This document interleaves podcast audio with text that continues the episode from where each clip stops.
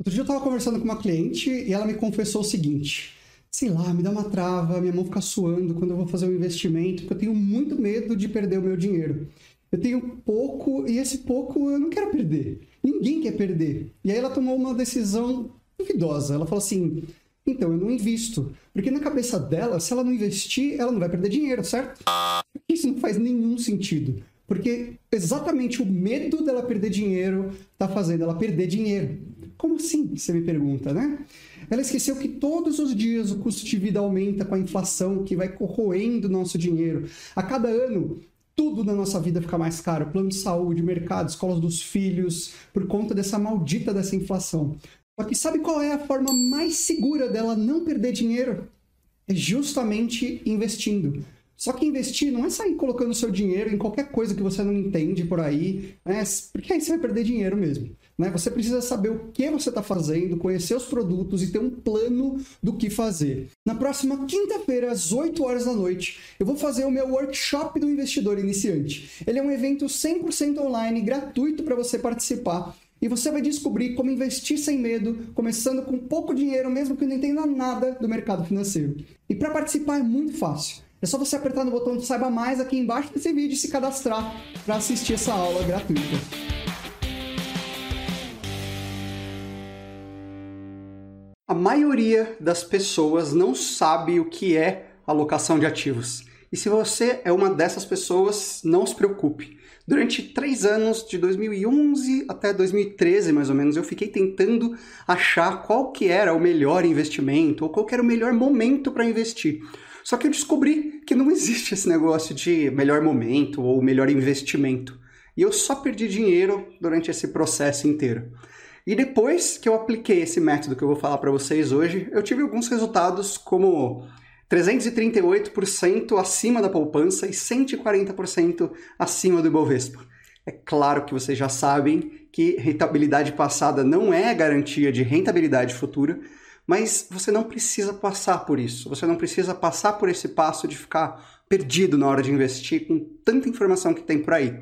No episódio de hoje eu vou te mostrar o básico sobre esse assunto de alocação de ativos, de montar uma carteira de investimentos pensando no longo prazo e como evitar as principais desculpas e os erros mais comuns para você não investir, por exemplo.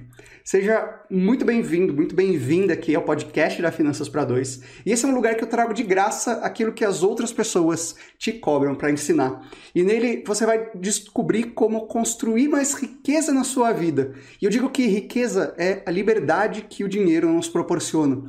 É poder gastar o seu dinheiro sem culpa, investir melhor, para que você consiga aproveitar mais tempo de qualidade com a sua família hoje e amanhã e dar um sentido maior para tudo que a gente está fazendo e tudo que a gente está conversando aqui na tarde de hoje. E quando eu falo de riquezas, eu não falo só de riquezas financeiras, você vai descobrir que não é só sobre o dinheiro em si, né, mas essa liberdade que a gente está atrás. Meu nome é Ricardo Fiorelli, eu sou planejador financeiro de casais, e o tema de hoje é o episódio 30 aqui do podcast, alocação de ativos da sua estratégia de investimentos do longo prazo, anticrise, né? Então, fica comigo até o final para você parar de fazer com seus investimentos um prato do tipo aquele ratatouille, que é uma mistureba de um monte de coisa, e deixar o negócio mais organizado de uma maneira que você consiga ter mais controle, claro, né? Controle do que que você está investindo e como que você está investindo. Em alocação de ativos é mais ou menos isso. É você organizar e é você colocar um, um uma pitada né, de, de uma rentabilidade a mais, de uma segurança a mais, e claro, tendo o controle nas suas mãos. Eu digo que a diversificação, a escolha dos investimentos está 100% na mão do investidor. Né? Mas a gente precisa entender qual que é a estratégia por trás. E para quem que é e para quem não é esse episódio de hoje? Esse episódio é para quem quer aprender uma estratégia de investimentos do longo prazo. Não é para quem está procurando ainda né, achar o melhor momento, o melhor investimento, ou qual que é a próxima Magazine Luiza, por exemplo. Não, aqui a gente vai falar de estratégia e não de um investimento em específico, mas uma visão mais holística da sua carteira. Tá? E hoje a gente vai falar mais profundamente sobre alocação de ativos, o que é alocação de ativos, por que, que ela é importante e por que, que as pessoas não fazem ou não investem dessa forma, o lado bom e o lado ruim dessa estratégia e nove passos para você montar a sua carteira anticrise. E para você acessar todos os links e informações úteis que eu comentar aqui durante esse episódio, você pode ir em finançaspara2.com 030. Então, finançaspara2.com 030. E eu vou ser sincero aqui para vocês, eu poderia cobrar assim no mínimo 500 reais só para dar essa aula para vocês e ainda estaria barato, tá? Mas eu vou entregar aqui de graça no podcast para vocês. E se você gostou ou gosta desse podcast, me manda uma mensagem, seja ao vivo aqui no chat ou em arroba Finanças para Dois lá no Instagram, me dizendo qual foi a dica ou o conteúdo que você mais gostou e o que, que aquilo impactou em você. E claro, né? A gente vai poder compartilhar aqui, poder conversar. Essas conversas elas sempre são importantes porque eu uso isso como temas para trazer novos temas aqui do, do podcast, novos temas aqui dos episódios. Quando eu comecei a investir, Lá em 2011 eu tinha um, eu tinha um emprego e eu ganhei uma renda extra por, por fora, ajudando a vender um apartamento. Eu ganhei aproximadamente um valor de seis vezes o meu salário mensal naquela época, simplesmente dando essa consultoria. Na verdade, eu estava testando se esse era um negócio para mim ou não, enfim. Mas eu ganhei uma bela de uma grana, eu tinha acabado de começar a investir e eu fui aprender ou investir um pouco mais arriscado. Né? Eu comecei a ir para a Bolsa de Valores. No início de 2011, a Bolsa de Valores estava a 70 mil pontos. E no final, 56 mil pontos. Só naquele ano, a queda foi de nada menos do que 18,1%. Tá? Bom, depois de perder uma grande parte né, do que eu tinha começado a, investir ali, eu fiquei por mais uns três anos estudando gráficos, balanços de empresa. Eu tinha acabado de entrar no MBA de finanças e eu aprendi a fazer esse negócio. Só que era muito trabalho para pouco resultado. Tá? Afinal, eu não tinha tanto dinheiro assim para começar a ter, ter grandes resultados e o melhor, ou o mais importante de tudo, não tinha tempo suficiente para aquele negócio começar a dar os frutos. Né?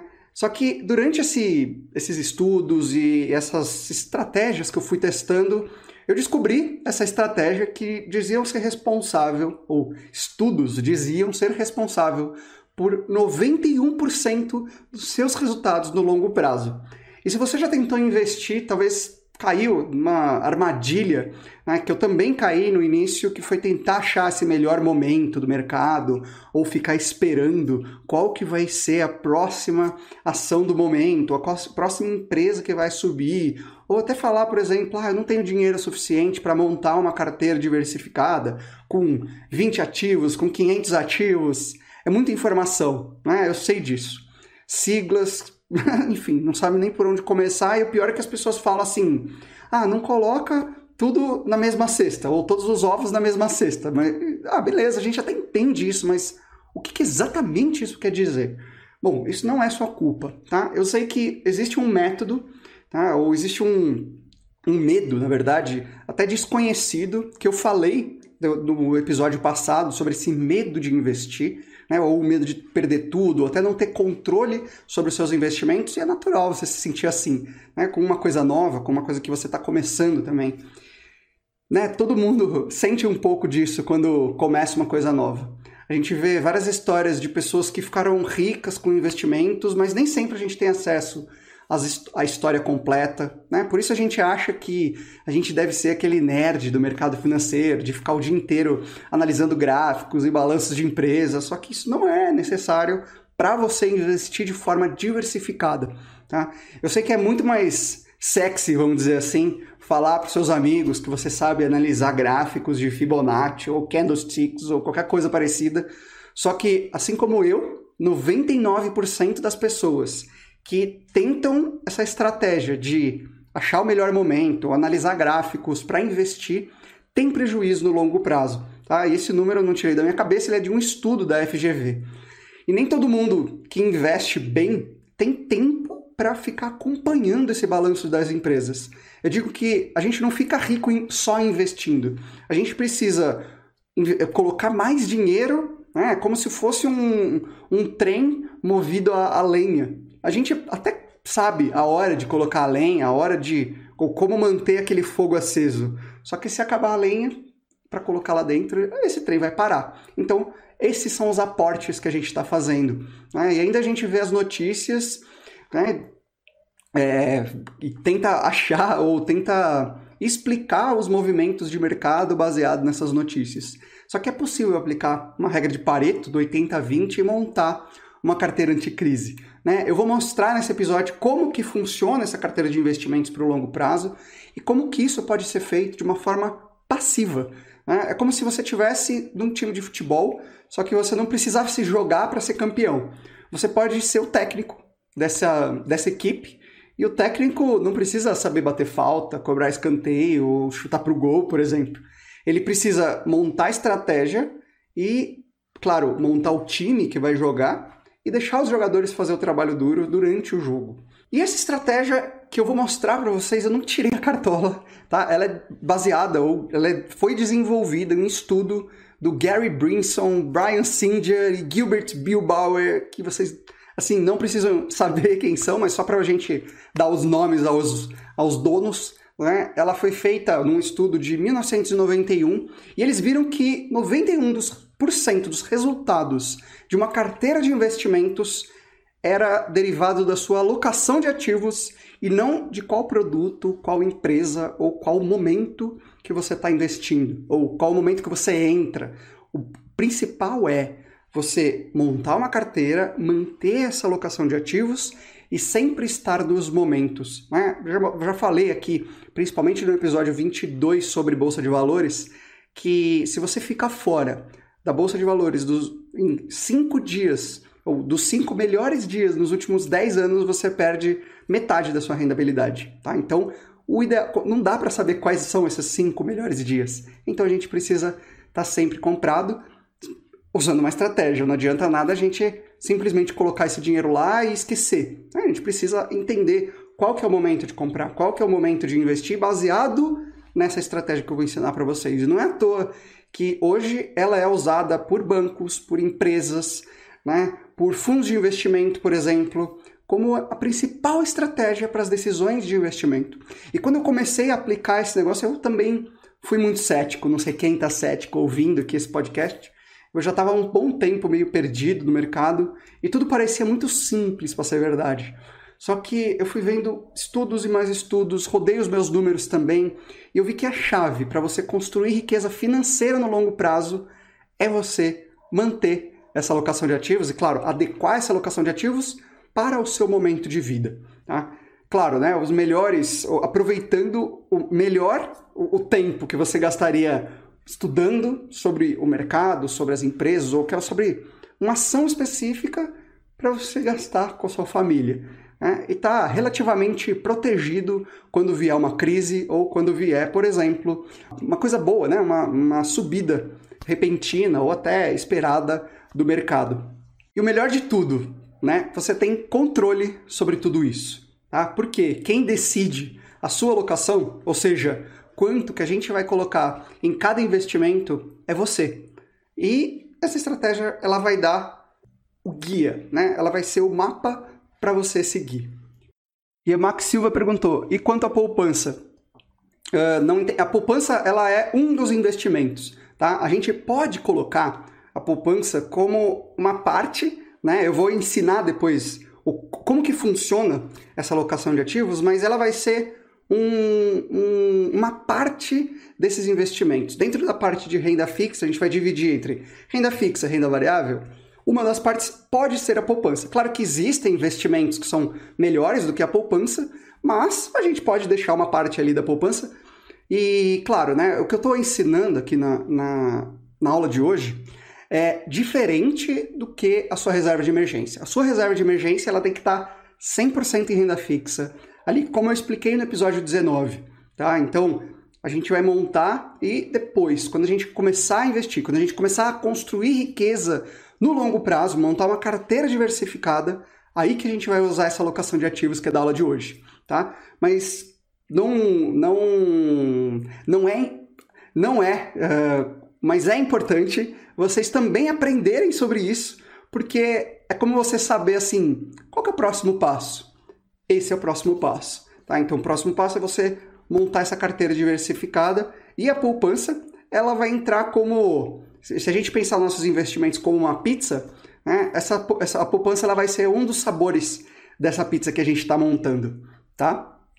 Se você tiver outras perguntas também, pode, pode mandar por aqui que eu, que eu respondo sem problemas. Por que, que ela é importante? Né? Ela responde a principal pergunta de quem que tem um problema, que o problema é eu tenho dinheiro e eu não sei o que fazer. É quando você chega num platô e pergunta, e agora? Né? O que, que vem depois? É possível eu melhorar os meus investimentos com relativa segurança? Imagina o quanto de dinheiro que um banco, um fundo de investimento ganha. E essa é a mesma estratégia que eles também usam para investir. Né? Então, a gente vai começar a, a deixar os nossos, os nossos investimentos de uma maneira diversificada automaticamente. Tá? E por que, que é bom? Eu vou falar alguns benefícios e depois eu vou falar algumas.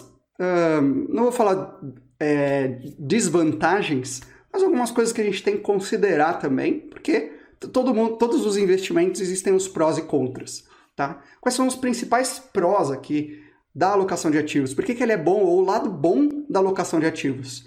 É uma ótima relação risco-retorno, ou seja, se você investir via fundos, por exemplo, ou só em fundos, 44% dos fundos de ações eles batem o Ibovespa, ou seja, a maioria dos fundos de ações que são ativos, eles não conseguem nem bater o índice de mercado. Então, como que a gente que trabalha, que tem outras tarefas do que simplesmente ficar analisando as empresas, a gente vai conseguir fazer isso? Claro que é possível, né? mas é, é mais improvável. Tá? Então, essa alocação de ativos vai deixar você com uma estratégia e sabendo e tendo controle dos seus investimentos. É claro que a parte de, de renda variável, né, você pode usar uma, uma estratégia ativa de investimentos e uma estratégia passiva de investimentos que eu vou falar um pouco mais para frente. Tá? E ela é muito simples de aplicar, você precisa de mais ou menos uma hora por mês, ou menos talvez, depois que o negócio estiver rodando, e dá para você deixar até de maneira automática. Tá? Isso é menos custo, menos estresse de você não precisar ficar acompanhando o mercado e menos risco também. Né? Lembrando do episódio passado, né? existem duas principais categorias de risco: o risco sistemático e o risco não sistemático. Do risco sistemático, a gente não consegue fugir porque faz parte do mercado como um todo. E o risco não sistemático está 100% na nossa mão. Se a gente tiver um ativo só na nossa carteira, esse vai ser o risco, de, a nossa carteira vai ter o risco desse investimento. Né? Se a gente tiver, por exemplo, a poupança, a gente vai ter só o risco daquele investimento. Se a gente tiver só uma ação, a gente vai ter o risco daquele investimento. Tá? E quanto mais investimentos a gente coloca, existem estudos também, números, para mostrar que isso tende a diminuir o risco que a gente tem. Então, claro, existe um, um momento que colocar mais ativos vai ser o custo-benefício negativo, ou seja, a gente colocar muitos ativos, vai dar mais trabalho para a gente acompanhar do que o resultado que ele vai trazer para a gente. Né? E eu digo isso porque tende a diminuir o risco, porque se você, por exemplo, não, eu quero, eu quero fazer a minha diversificação entre Itaú, Bradesco, Banco do Brasil, Santander, né? Tá tudo concentrado num setor só. A diversificação ela tem que ser geográfica, ou seja, em países, em lugares diferentes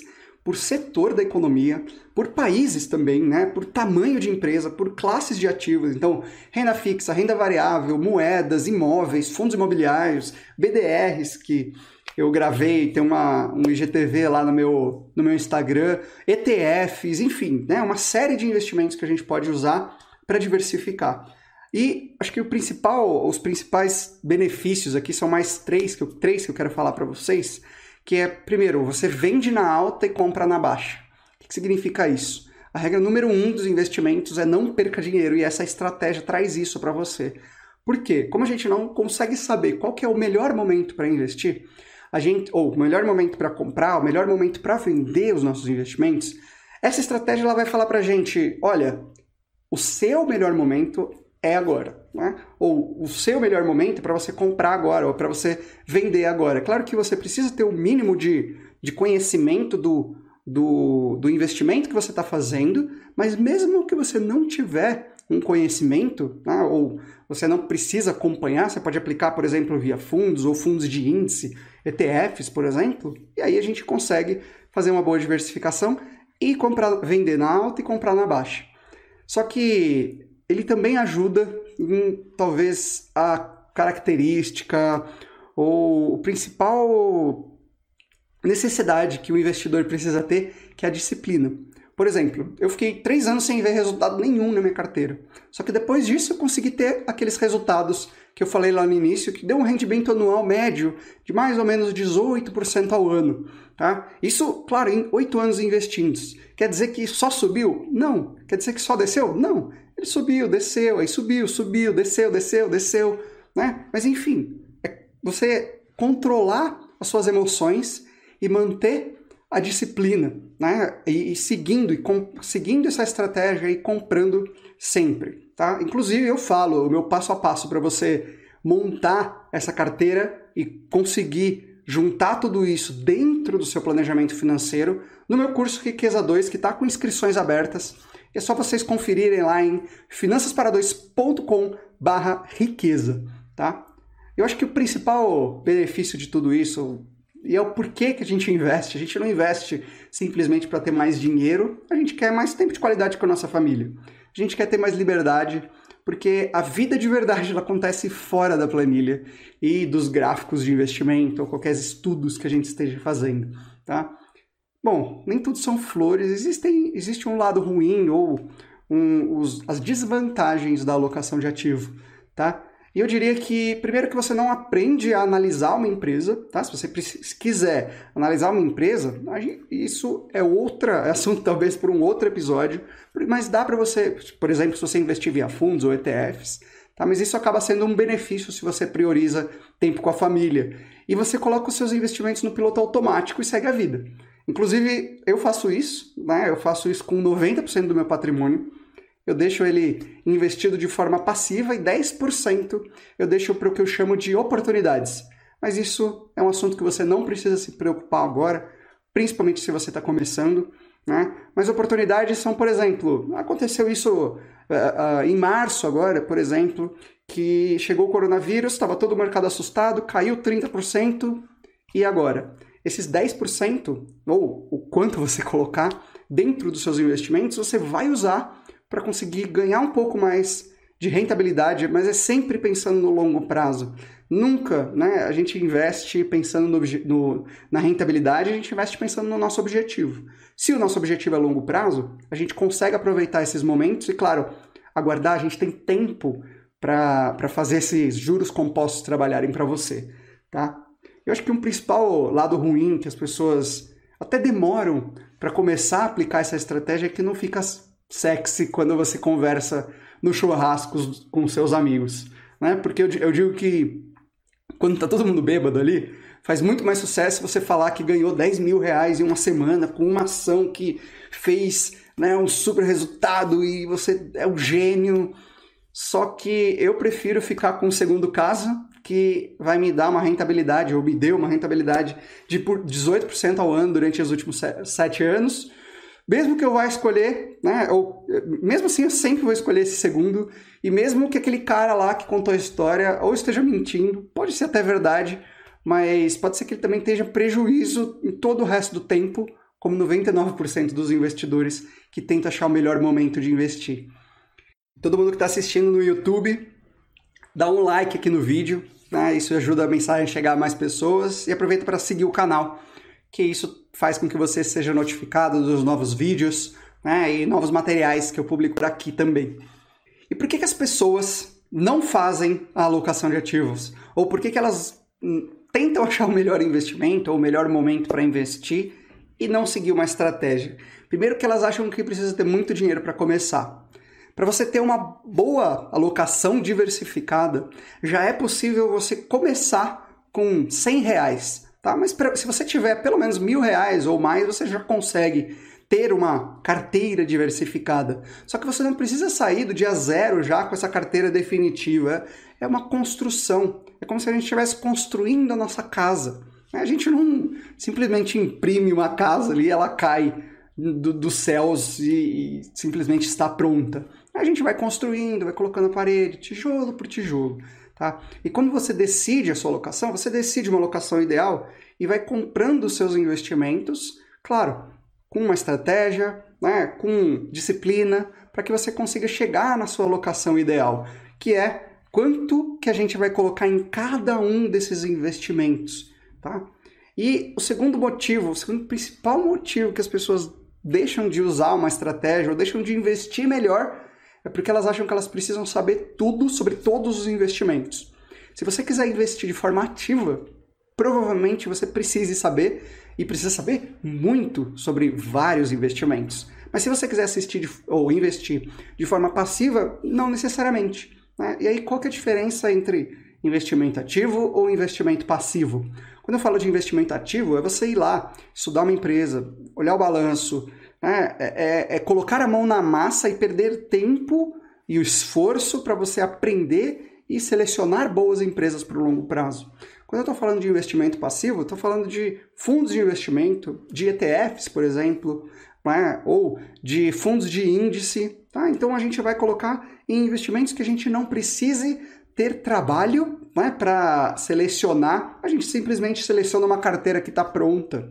Né? E aí a gente segue fazendo a nossa, segue a nossa vida, fazendo e continuando a aplicar essa alocação de ativos também. Tá? E como que a gente decide qual é essa alocação? Primeiro, a gente precisa ter, pelo menos, ou construir a reserva como a reserva de emergência, como eu ensino lá no episódio 19. Se você ainda não tem ou não assistiu o episódio 19, tudo bem, continua aqui comigo até o final, depois volta lá, faz o episódio 19, aplica o que, o que eu aprendi, tá? Mas a gente precisa ter um porto seguro para a gente conseguir tomar decisões mais arriscadas ou até a gente conseguir melhorar os nossos investimentos. A gente precisa primeiro garantir que a nossa segurança esteja su suprida ali, né? Que a gente consiga pelo menos tomar algumas decisões, consiga uh, respirar e viver um pouco mais tranquilo, tá? Isso faz parte da construção de riqueza.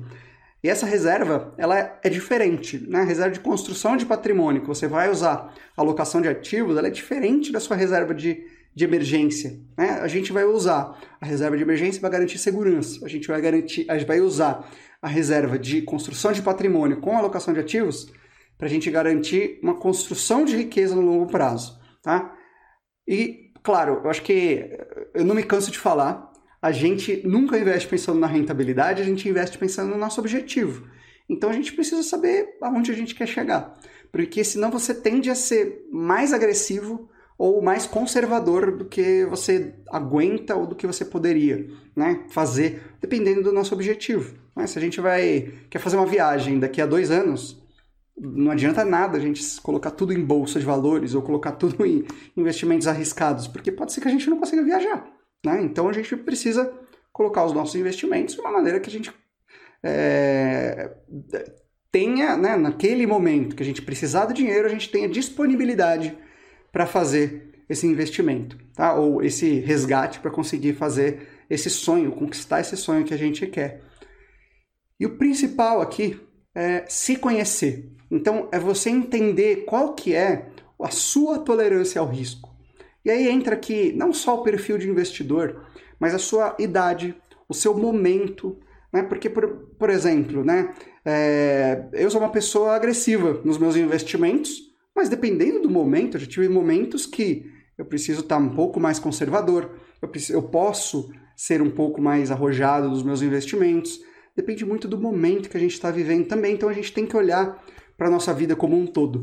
E falando um pouquinho de objetivos, eu sempre falo, né? Se você não tem objetivos ou não sabe por que, que você está investindo, não é uma razão para você não investir. Porque o dia que você souber, você vai precisar ou você vai querer ter começado a investir, ter dinheiro para poder realizar esse sonho que você está querendo, tá? Então, assim, se você não tem ideia por onde começar ou por onde a gente. Ah, é, o que, que, eu faço agora? Né? Eu tenho dinheiro, está sobrando, tenho uma, uma, parte da minha reserva, mas o que, que eu faço agora? Você pode começar comprando, por exemplo, um fundo de índice, que eu expliquei os ETFs com detalhes lá em, no episódio 22 sobre renda variável, tá? E tá tudo bem se 100% do seu portfólio, da sua carteira, tiver por alguns meses ou alguns anos em ETFs, ou investidos de forma passiva. Tá? Eu invisto em ETFs até hoje, eu adoro, porque é uma forma barata, ou um custo-benefício barato de você se diversificar. Com 100 reais, 200 reais, você consegue montar uma carteira de 500 ativos, de 80 ativos. Tá? Então, você consegue diversificar em vários setores. Tá? Então, aí, à medida que você for se sentindo mais confortável, você for tendo mais dinheiro também, você tendo mais tempo para poder proporcionar ou até trabalhar nessa, nessa sua carteira, você vai colocando e você vai procurando investimentos mais agressivos, mais ativos, mas isso se você quiser. Sempre lembrando da regra do 1% que eu falei lá no episódio passado. Tá? Então, se a gente quer começar uma coisa nova que a gente não conhece, tá um pouco de medo, pega 1% do seu patrimônio e é, usa isso como um custo de aprendizado. E quais são os nove passos para aplicar a alocação de ativos e montar uma carteira de investimentos no longo prazo? Primeiro é a gente se conhecer. Primeiro é a gente entender qual, qual que é o nosso perfil de investidor. E como eu falei, não é só isso.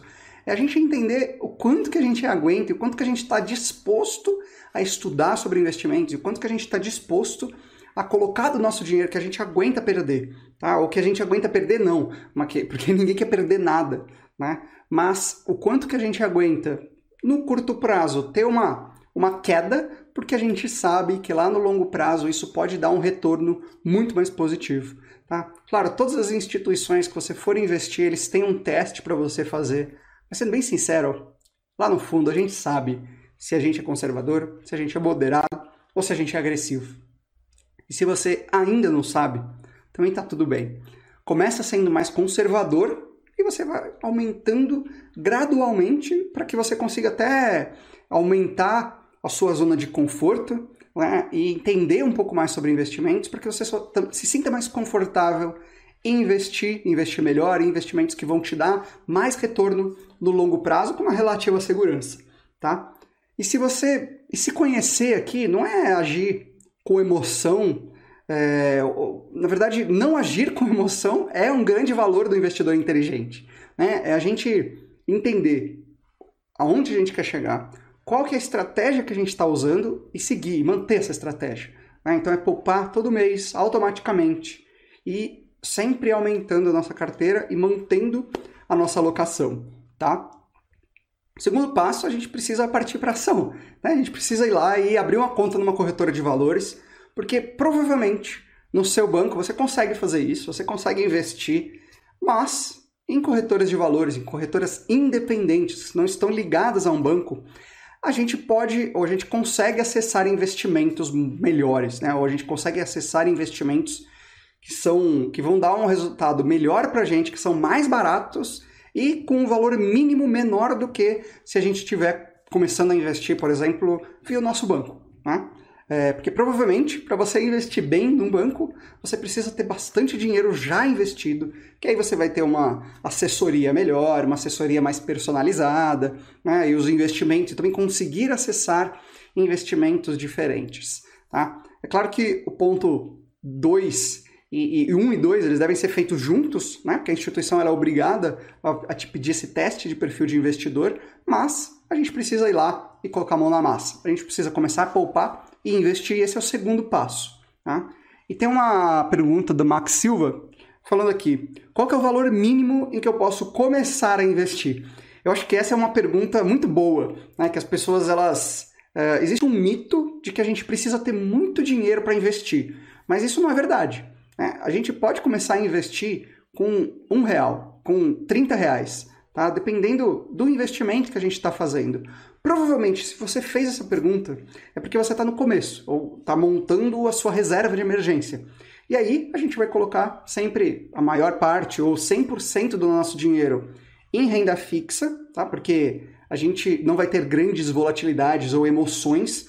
A gente já tem um medo natural de investir, de perder tudo, né? É, de não ter controle sobre os nossos investimentos, e aí a gente consegue usar a renda fixa, ela, ela para começar é o melhor.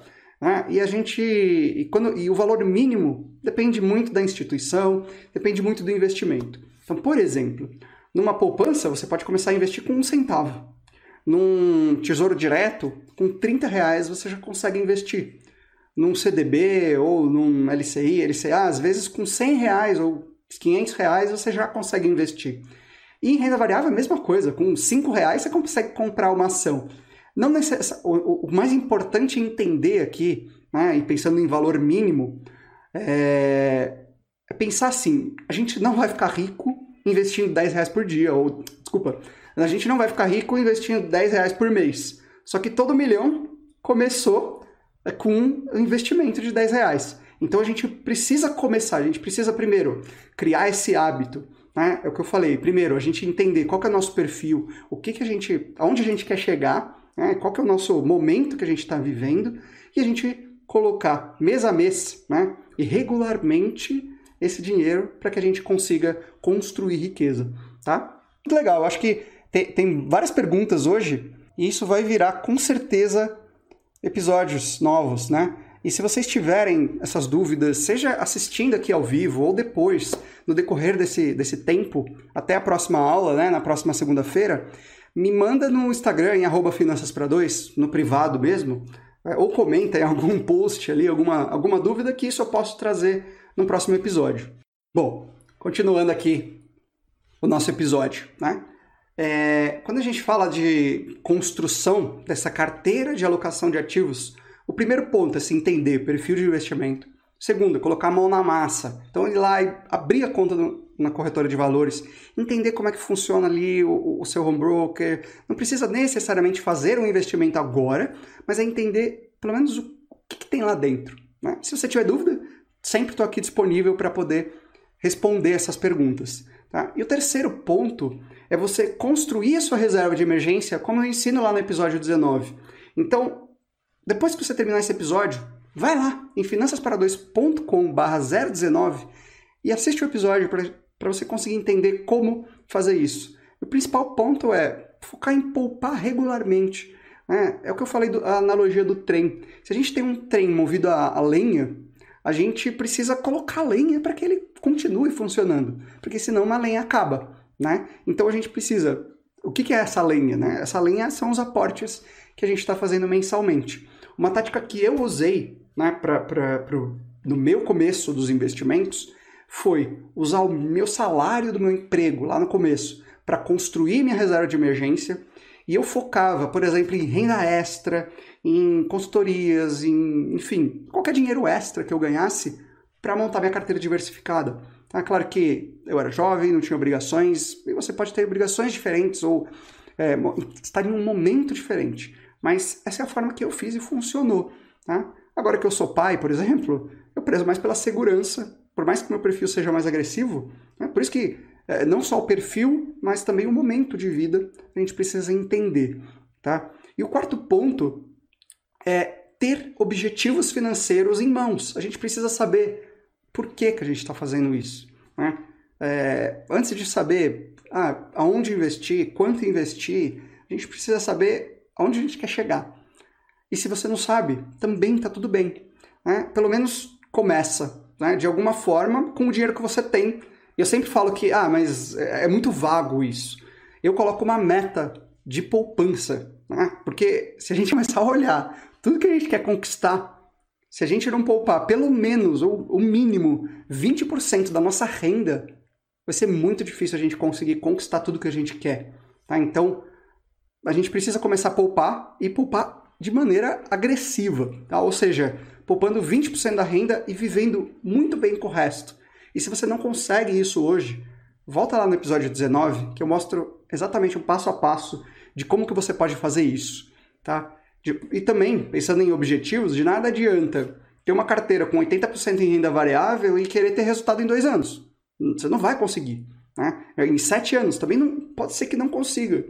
Pode ser que sim, pode ser que não, é aquele negócio. E quando a gente está pensando em longo prazo, a gente está pensando em 10, 15, 20, 30, 40, 50 anos, tá? A gente não vai estar tá aqui, talvez, né? Ou pode não estar aqui daqui 50 anos. Mas se a gente pensar que a gente vai viver até 116, ó, a medicina já fala que a gente vai viver até 116 anos, pensar em 50 também não é uma, uma, um pensamento muito fora da, cor, da, da, da, da curva, né? É, e eu não me canso de, de, repetir. A gente sempre investe pensando no objetivo. Né? Então, por isso que é a importância dos objetivos. E a gente usa os investimentos para a gente chegar lá mais rápido. Né? Mesmo que isso signifique, por exemplo, 100% em renda fixa. Se o nosso objetivo é a gente precisar do dinheiro em três anos, em dois anos, em um ano, em seis meses, para que, que a gente vai se arriscar? A gente precisa desse dinheiro. Depois que você tiver os seus objetivos em mão, o, o que você, aonde você quer chegar, você vai decidir qual que é a sua alocação de ativos, ou seja, a sua alocação nas classes de ativos. E esse é o ponto mais importante e que você deve investir mais tempo para decidir.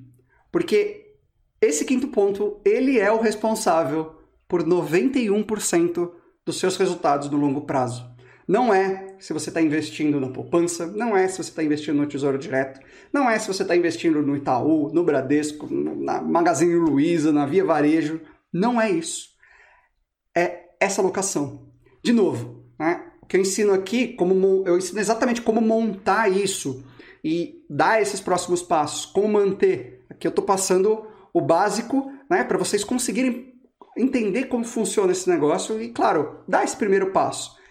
E eu explico isso no meu curso Riqueza 2, que está com inscrições abertas. Então, finançaspara2.com.br riqueza. Lá vocês conseguem uh, se cadastrar para assistir a aula inaugural, ou seja, a primeira aula do curso, que eu já falo como que você consegue aprender a gastar dinheiro sem culpa, investir como um milionário já no próximo mês com o método casal, tá? que é o método que eu uso para ensinar aqui também.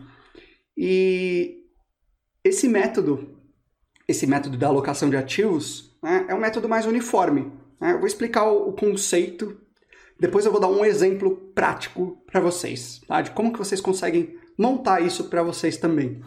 Então, pensa no seu patrimônio, como tirando, tirando a reserva de emergência, o patrimônio que eu quero construir riqueza, riqueza financeira, ele é uma pizza. E cada pedaço dessa pizza, cada parte dessa pizza é um sabor que a gente está colocando. Então, tem pizzarias que deixam você colocar três sabores diferentes, quatro sabores diferentes, oito sabores diferentes, dois sabores diferentes, e você pode escolher aqui também, tá? Existe o sabor renda variável, o sabor renda fixa, que são as classes de ativos, tá? E os produtos de investimentos, que são os temperos que a gente está colocando. Então, é o tesouro direto, são as ações, é a poupança, ETFs, fundos imobiliários, enfim, uma série de investimentos que a gente pode fazer por aqui, tá? Cada um desses sabores, e você vai montando aqui essa pizza com cada um desses sabores. Né? A gente vai colocando uma mozzarella, depois um, um pepperoni, enfim, você vai colocar portuguesa, vai colocando ali uma... Só que não deixando de ser uma, uma mistureba, né? Não é que eu vou misturar todo, tudo e virar um, um negócio muito louco, né? Não, a gente vai separar cada sabor na sua, na sua caixinha, né, no seu espaço ali da pizza, tá? Claro, se você é conservador, você não vai colocar sabores mais agressivos né, do que conservadores dentro da sua carteira.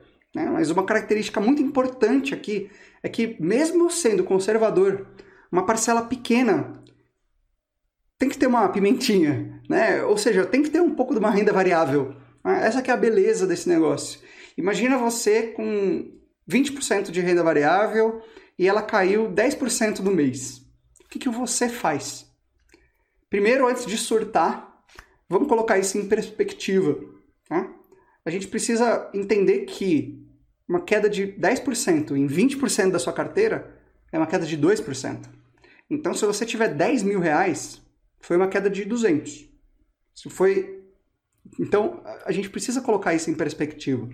Né? Assim, não é uma queda, nossa, muito grande comparado com o valor que a gente tem. E claro, se a gente tiver 100 reais, é uma queda de 2 reais. Foi de 100 para 98.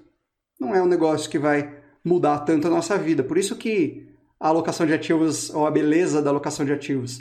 E por mais que essa, essa renda, é, ou 20% da carteira, caiu 10%, né? ou seja, teve uma queda de 2%, essa queda foi só na parte de renda variável. Na parte de renda fixa, que é 80%, você subiu esse investimento, né? Porque a renda fixa ela tende a subir quando a gente está investindo para o longo prazo, não estou falando para curto prazo. Então, ela tende a subir, ela tende, o valor tende a ser maior. Então, essa queda de 2%, às vezes pode ser zero, às vezes pode ser positivo, porque a renda fixa vai balancear isso. Essa é a, a beleza da coisa, né? Existe esse balanceamento. Então, se eu sou mais conservador, eu vou manter sabores mais conservadores. Se eu sou mais agressivo, vou manter sabores mais agressivos. Tá? Isso que é sensacional. Né? Nos ganhos, não é assim. Por quê? A renda fixa vai subir, né? ou ela tende a render para cima, e a renda variável também. Então você acaba ganhando dos dois lados, você acaba ganhando muito mais. E nos momentos de queda, nos momentos de perda ou num momento de turbulência, numa crise, essa, acaba, essa queda acaba tendo, sendo menor ou até zero, ou até positiva, dependendo do quanto que essa renda fixa segurou. Tá? E um exemplo aqui é se, por exemplo, a gente tiver uma alocação uniforme.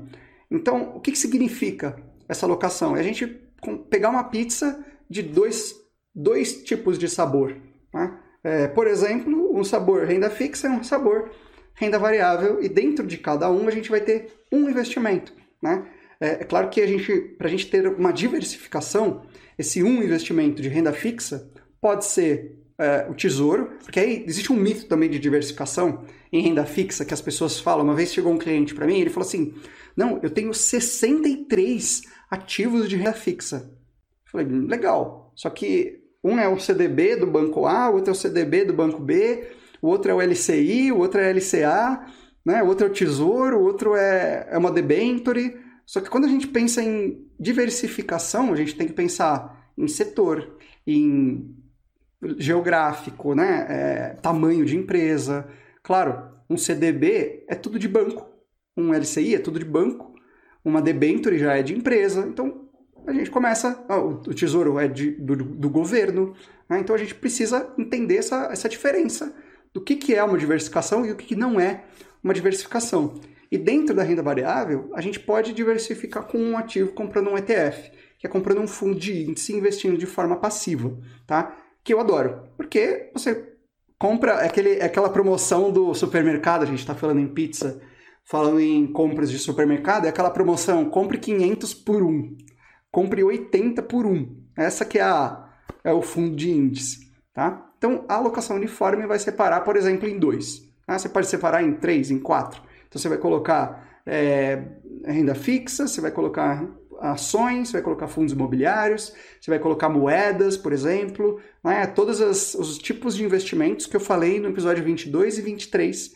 sobre renda variável e renda fixa.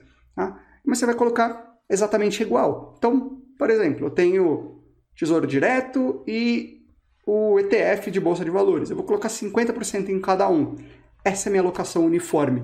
Se eu tiver tesouro direto, bolsa de valores, o ETF do Bova 11, por exemplo, ou algum ETF do Ibovespa e um fundo, fundo imobiliário, um fundo que, que replica o, o, índice de fundos imobiliários, eu vou ter 33% em cada um. Né? A gente vai colocando. Ah, quero colocar mais o ETF de. Eu estou falando pra, só para simplificar. É claro que dentro da sua parcela de renda variável você pode ter 25 ações diferentes.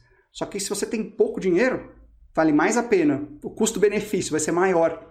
Às vezes você nem consegue ter 25. Né? É, o custo-benefício vai ser maior se você começar com ETFs mesmo e depois você vai entendendo, porque é um passo a passo, é degrau a degrau. Não é você começar com uma carteira por completo. E aí a gente tem dúvidas ah, qual é o mínimo para investir? Com 100 reais você já consegue ter uma alocação de ativos. Né? Você vai colocar 30 reais num tesouro direto, 70 reais, ah, hoje não, né? Mas é, com 130 reais, vai. Se a gente colocar 100 reais num, num ETF e 30 reais num Ibovespa, num, num tesouro, a gente já consegue ter uma carteira bem diversificada. Por quê? Está investindo do Brasil, né? ou seja, está investindo nas maiores empresas do Brasil e no Tesouro Direto. Então a gente tem uma parte em renda fixa e uma parte em renda variável. Claro que aí entra o perfil de investidor, mas esse é o, o mínimo. Se a gente tiver 130 reais, já, a gente já consegue ter uma boa diversificação. Né? É, é muito difícil explicar isso sem um gráfico, sem uma. Mas eu espero ter conseguido passar essa mensagem com a visualização da pizza e dos sabores, né? Claro, a gente, quando a gente começa a ser mais é, entender um pouco mais, a gente começa a colocar essas pimentinhas ou esses temperos um pouco melhores, do que necessariamente a gente ficar num. Não que seja ruim só uma pizza de mussarela, né? mas a gente não investe pensando na rentabilidade, a gente investe pensando no objetivo. Se a gente só tiver uma pizza com uma coisa só, o nosso objetivo tem que ser muito claro e provavelmente ele é de curto prazo ou é a nossa reserva de emergência, que é um objetivo de curto prazo, né? Que é a qualquer momento, agora. Pode ser amanhã, pode ser depois de amanhã, tá? E dentro... Então a gente descobriu ali quanto que a gente vai querer, por exemplo, de doce de salgado da nossa pizza, né? É, quanto que a gente vai querer de renda variável, de renda fixa, de fundo imobiliário. A gente decidiu ali as porcentagens. Um exemplo muito simples, a gente decidiu tudo igual, porque a gente não quer pensar. E isso não quer dizer que isso seja ruim, tá? Ou que, ah, não, colocar mais agressivo, menos agressivo é melhor ou pior. Na verdade, a gente vai. É, é uma forma. Existem várias outras formas, tá? Eu falo isso no meu curso do Riqueza 2. Um, e você vai decidir agora. O sexto passo é a gente decidir quais são os sabores dessa pizza. Então a gente sabe que uma parte vai ser é, salgada, uma parte vai ser doce. A gente vai colocar ali dentro da, da, doce ou dentro da renda fixa, a gente vai querer o quê? Um tesouro direto, debentures, CDB, LCI, ou não, debentures eu não vou investir, CDB não vou investir, eu vou só investir em tesouro. Tá, dentro do tesouro, existem três tipos de tesouro, quanto que a gente vai colocar? Então, antes da gente partir para ação, a gente precisa planejar que é um erro assim que as pessoas fazem, que é ir lá e sair, sair fazendo, antes de entender o porquê que a gente está fazendo, né? Ou quanto que a gente quer colocar. E essa é a beleza do negócio, porque se a gente planejar, a gente tem um resultado muito melhor.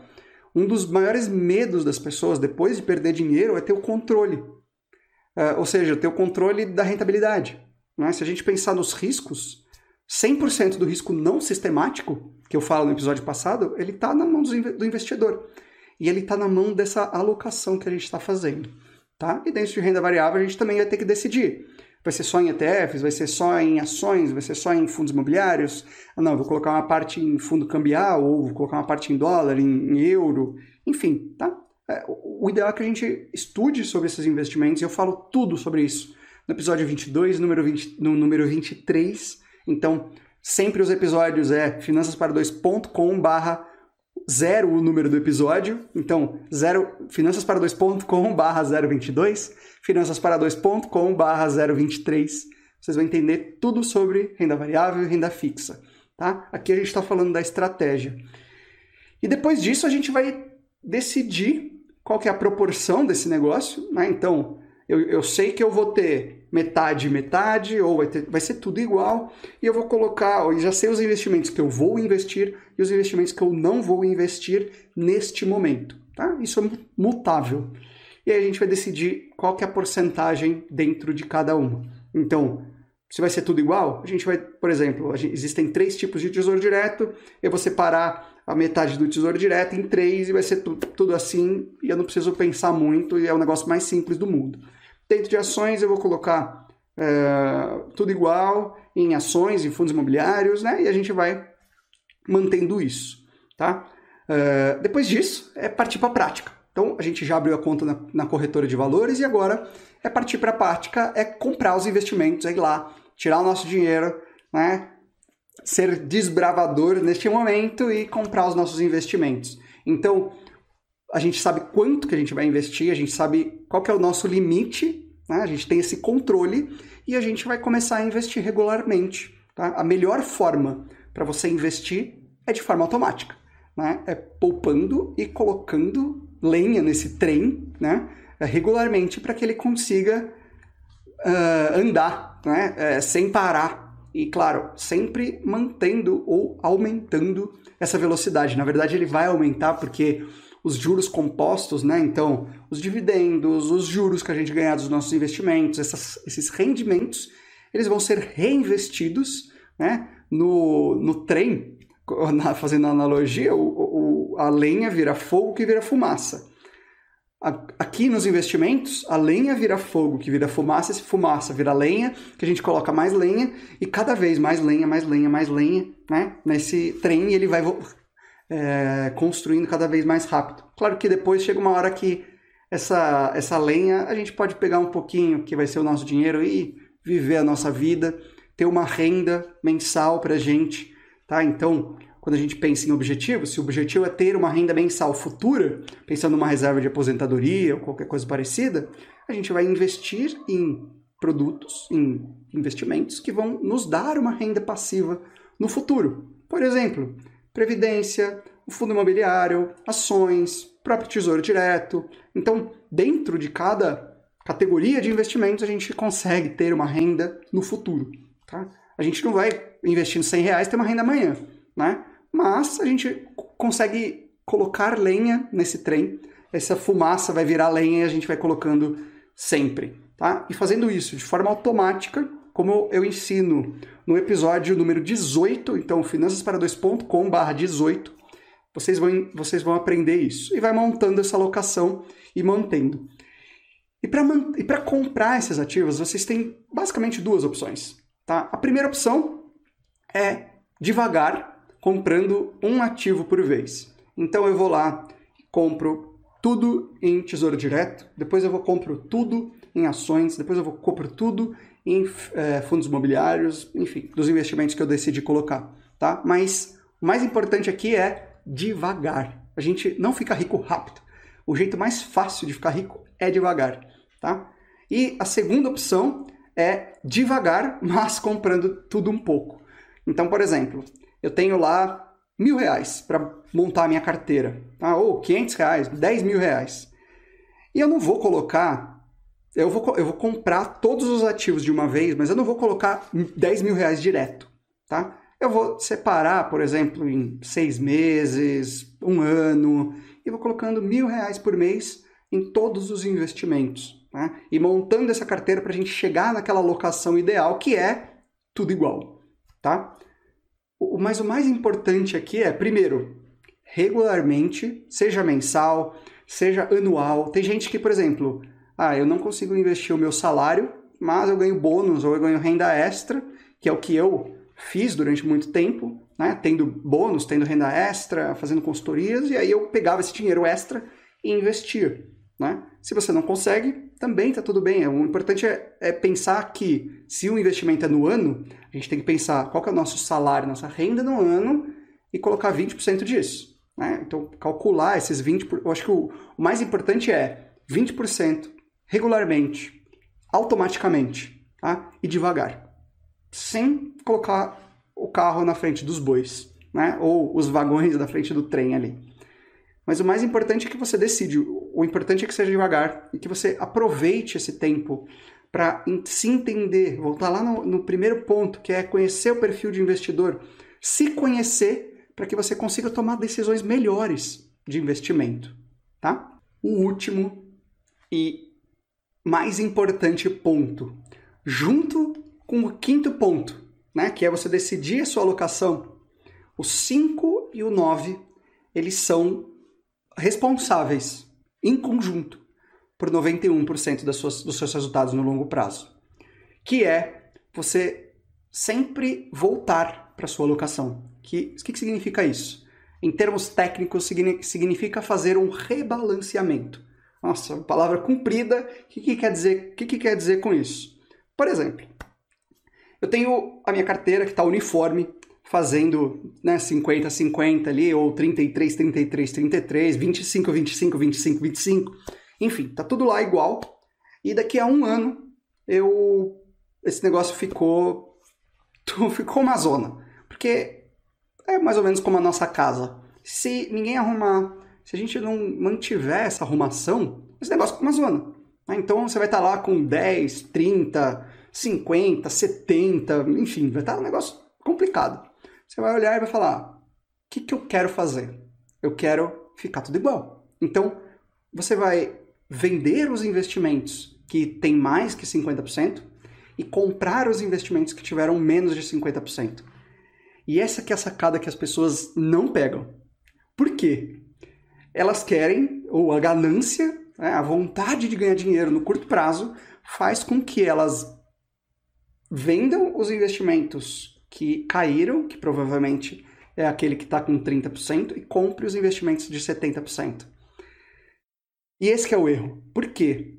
Porque quando a gente faz isso, a gente deixa de comprar na baixa e vender na alta.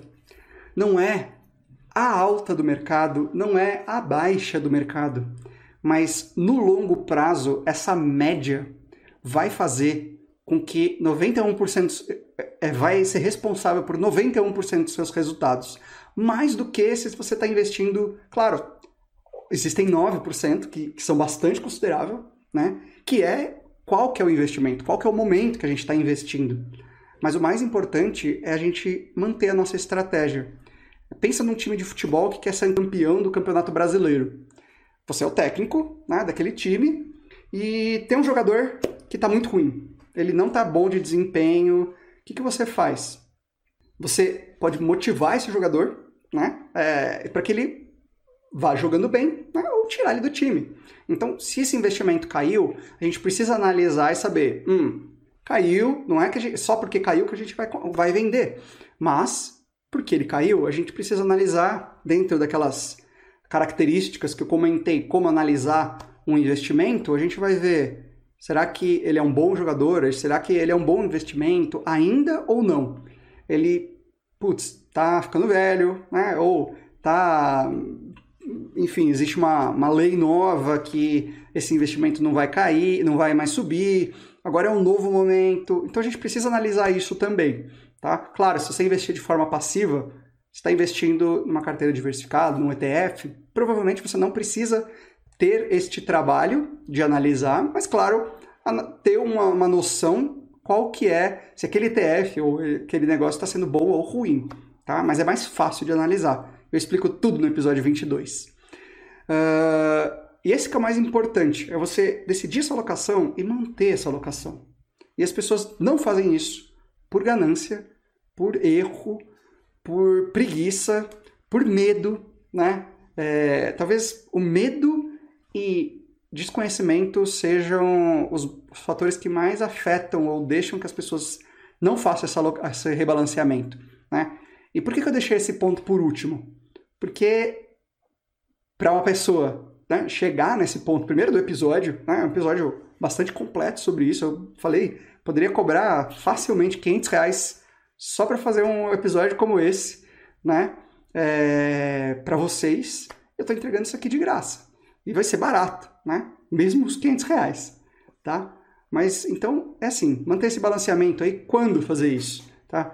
Não é fazendo todo mês, porque é uma coisa que a gente comentou hoje, né? não é fazendo flow do mês existe custos enquanto quanto mais a gente gira a nossa carteira ou seja quanto mais a gente compra mais a gente vende mais caro vai ficar e aí não vale a pena então o melhor custo-benefício pensando em custo é, financeiro e custo de tempo de trabalho de ir lá vender comprar e tal é, e o benefício de ter os resultados no longo prazo é fazer isso anualmente tá? então uma vez por ano ou toda vez que você for investir o seu dinheiro mensalmente ou regularmente, você já vai fazendo um balanceamento e anualmente você vai fazendo esse balanceamento também, tá?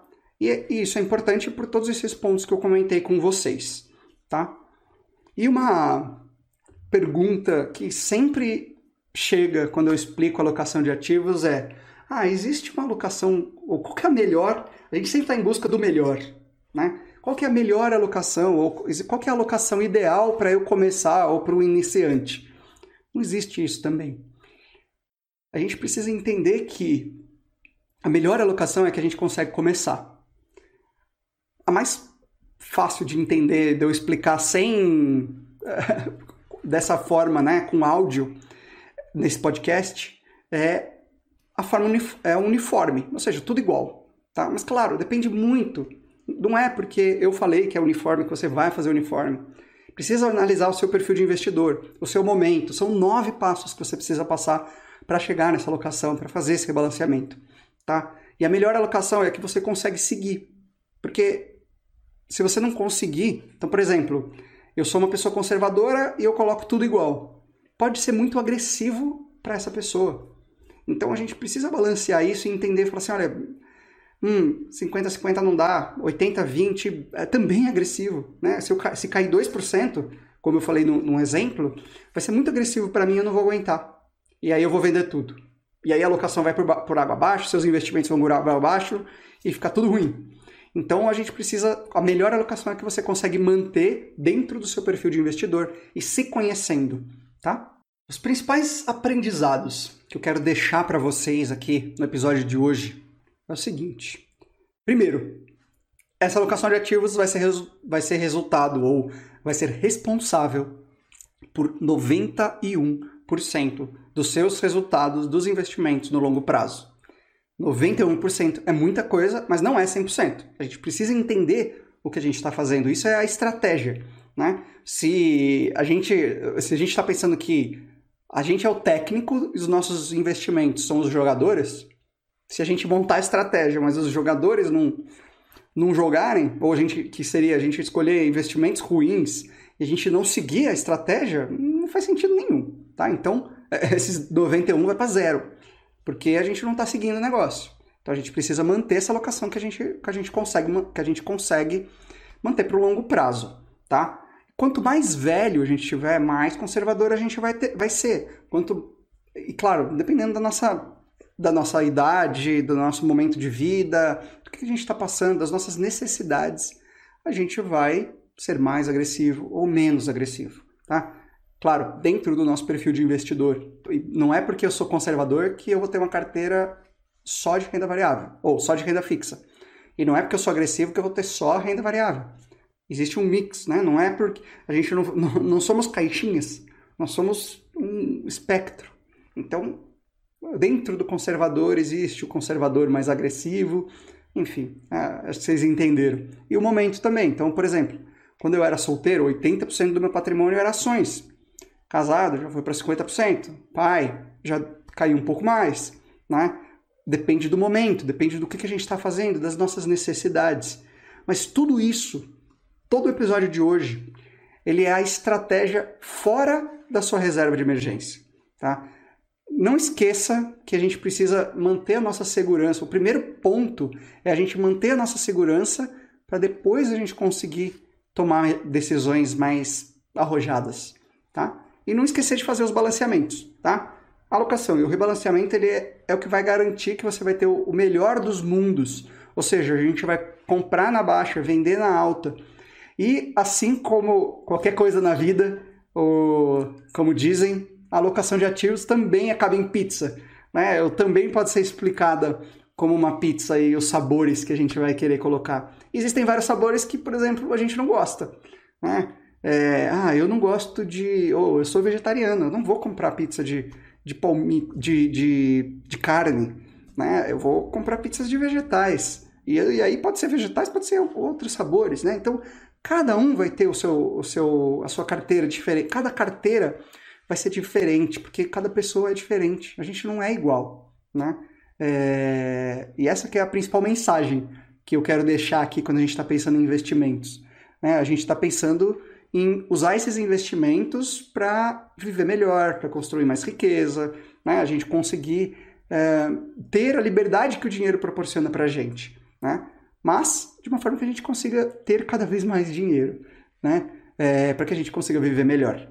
Espero que vocês tenham gostado do episódio de hoje, tá? E se animado também com a conversa, a interação no chat, as perguntas.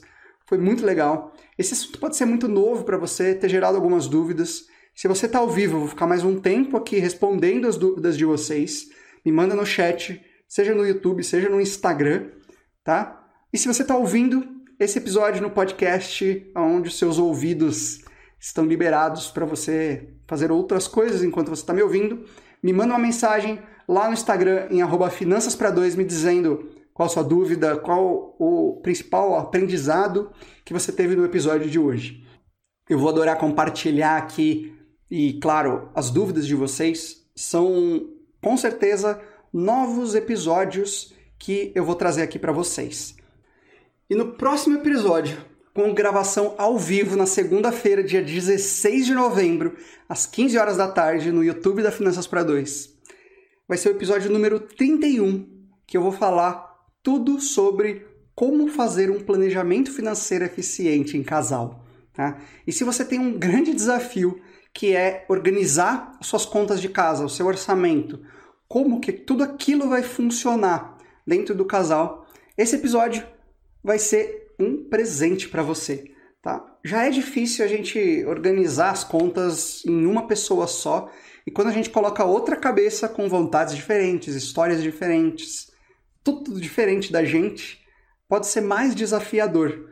Mas desafiador não quer dizer impossível, tá? Existem algumas formas de você fazer isso, de você deixar isso um pouco mais leve. Tá? E se você quer aprender tudo sobre como fazer um planejamento eficiente, ou um planejamento financeiro eficiente, eu te convido a participar da gravação ao vivo do próximo episódio do podcast da Finanças para Dois, que vai ser na segunda-feira, dia 16 de novembro, às 15 horas da tarde no YouTube, tá? E para você ser avisado gratuitamente, é só você tocar no link aqui na descrição embaixo desse vídeo ou deixar o seu você vai deixar o seu contato, eu vou enviar todas as informações no seu e-mail.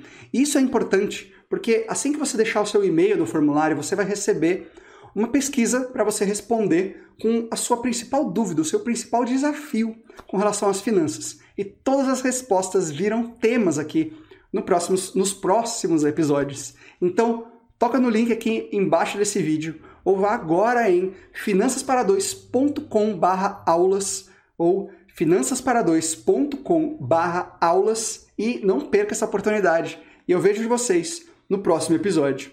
E se você não fez isso ainda, eu gostaria de te convidar a se inscrever aqui nesse podcast. Você vai receber toda semana informações práticas gratuitamente para você construir uma vida mais rica de verdade. Eu digo que uma vida mais rica ela é vivida fora da planilha, fora dos números. E os episódios são de graças, é só você ir agora lá no Spotify, no Apple Podcasts, Google Podcasts ou na plataforma que você preferir e procurar por podcast Finanças para Dois ou no site finançaspara2.com/podcast para você ouvir todos os episódios completos gratuitamente. E convido também vocês a deixarem uma avaliação desse podcast lá no iTunes ou no Spotify, me contando qual foi o episódio ou qual é o assunto preferido que você gostou de ouvir por aqui. Eu vou adorar poder compartilhar os melhores comentários aqui durante os episódios. Deixe um comentário aqui embaixo desse vídeo, se você está assistindo no YouTube ou no Instagram, me dizendo qual foi o maior aprendizado que você teve no, no, no episódio de hoje. Todos os links importantes que eu comentei aqui durante a conversa de hoje estão na descrição desse episódio ou em finançaspara2.com/030. E você pode acessar todos esses links por lá também e, to, e acessar todo o episódio por lá também, se cadastrar para as próximas gravações. Então, muito obrigado e até o próximo episódio na próxima semana.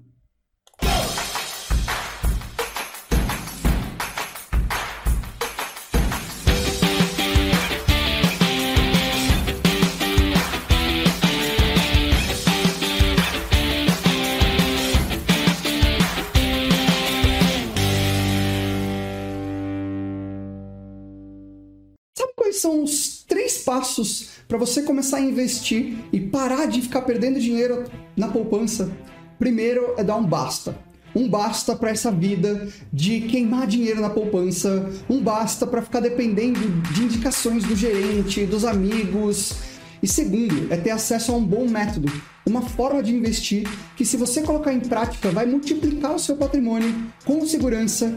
E terceiro, é saber como colocar esse método de uma maneira prática. Para isso, esse método precisa ser simples, fácil, eficaz e flexível. E é justamente isso que você vai aprender. Na próxima quinta-feira, às 8 horas da noite, eu vou fazer um evento chamado Workshop do Investidor Iniciante. Vai ser 100% gratuito e online para você participar. E você vai descobrir como investir sem medo, começando com pouco dinheiro, mesmo que não entenda nada do mercado financeiro. Eu vou abrir a caixa preta do meu método Foco para você finalmente tomar suas próprias decisões e investir sem depender de ninguém. Então, para você participar, é só você apertar no botão de saiba mais aqui embaixo desse vídeo e se cadastrar gratuitamente nesse evento. A gente se vê na aula.